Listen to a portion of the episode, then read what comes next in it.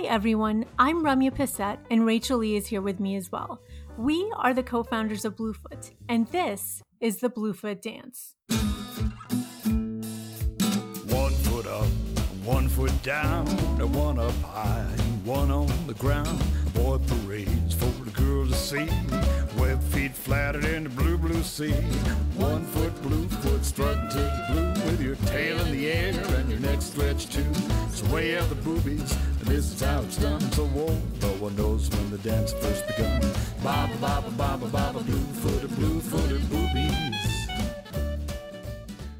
In this podcast, we normally bring in thought leaders across industry and practice. And we wanted to learn two things their vision of how a corporate strategy will evolve, and who the person behind the role is. At least that's what we did for our first 10 episodes, and what we'll do for the next 10. But for this episode, we wanted to take a second and celebrate.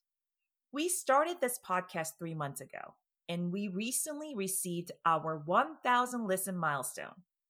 We have put out 10 incredible episodes and have gotten to connect with amazing people across IP.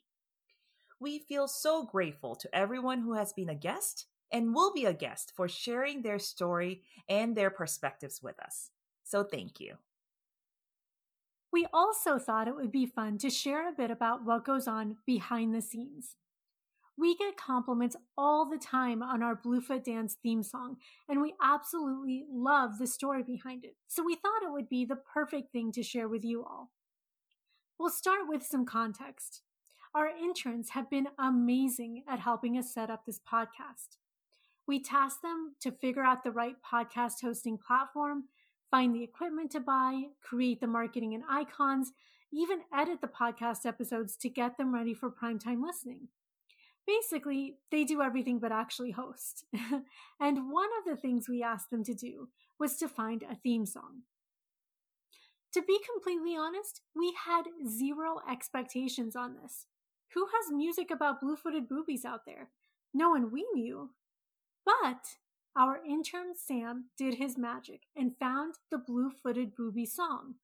And then he actually contacted the company that owned the rights and got us a license to use it. We found out when he had the song and the license in hand.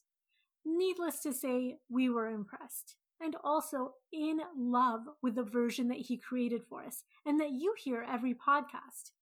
And we definitely want to give a shout out to the Big Word Club and Shane DeRolf. Thank you for giving us a license to your fun and quirky music. We'll go back to our regular programming for our next episode, but we hoped you liked our story and thank you for celebrating our 1000 listen milestone with us. Thanks so much for taking the time to Bluefoot with us today. And no one else has feet like that. And with their feet, they do the blue footed dance. Blue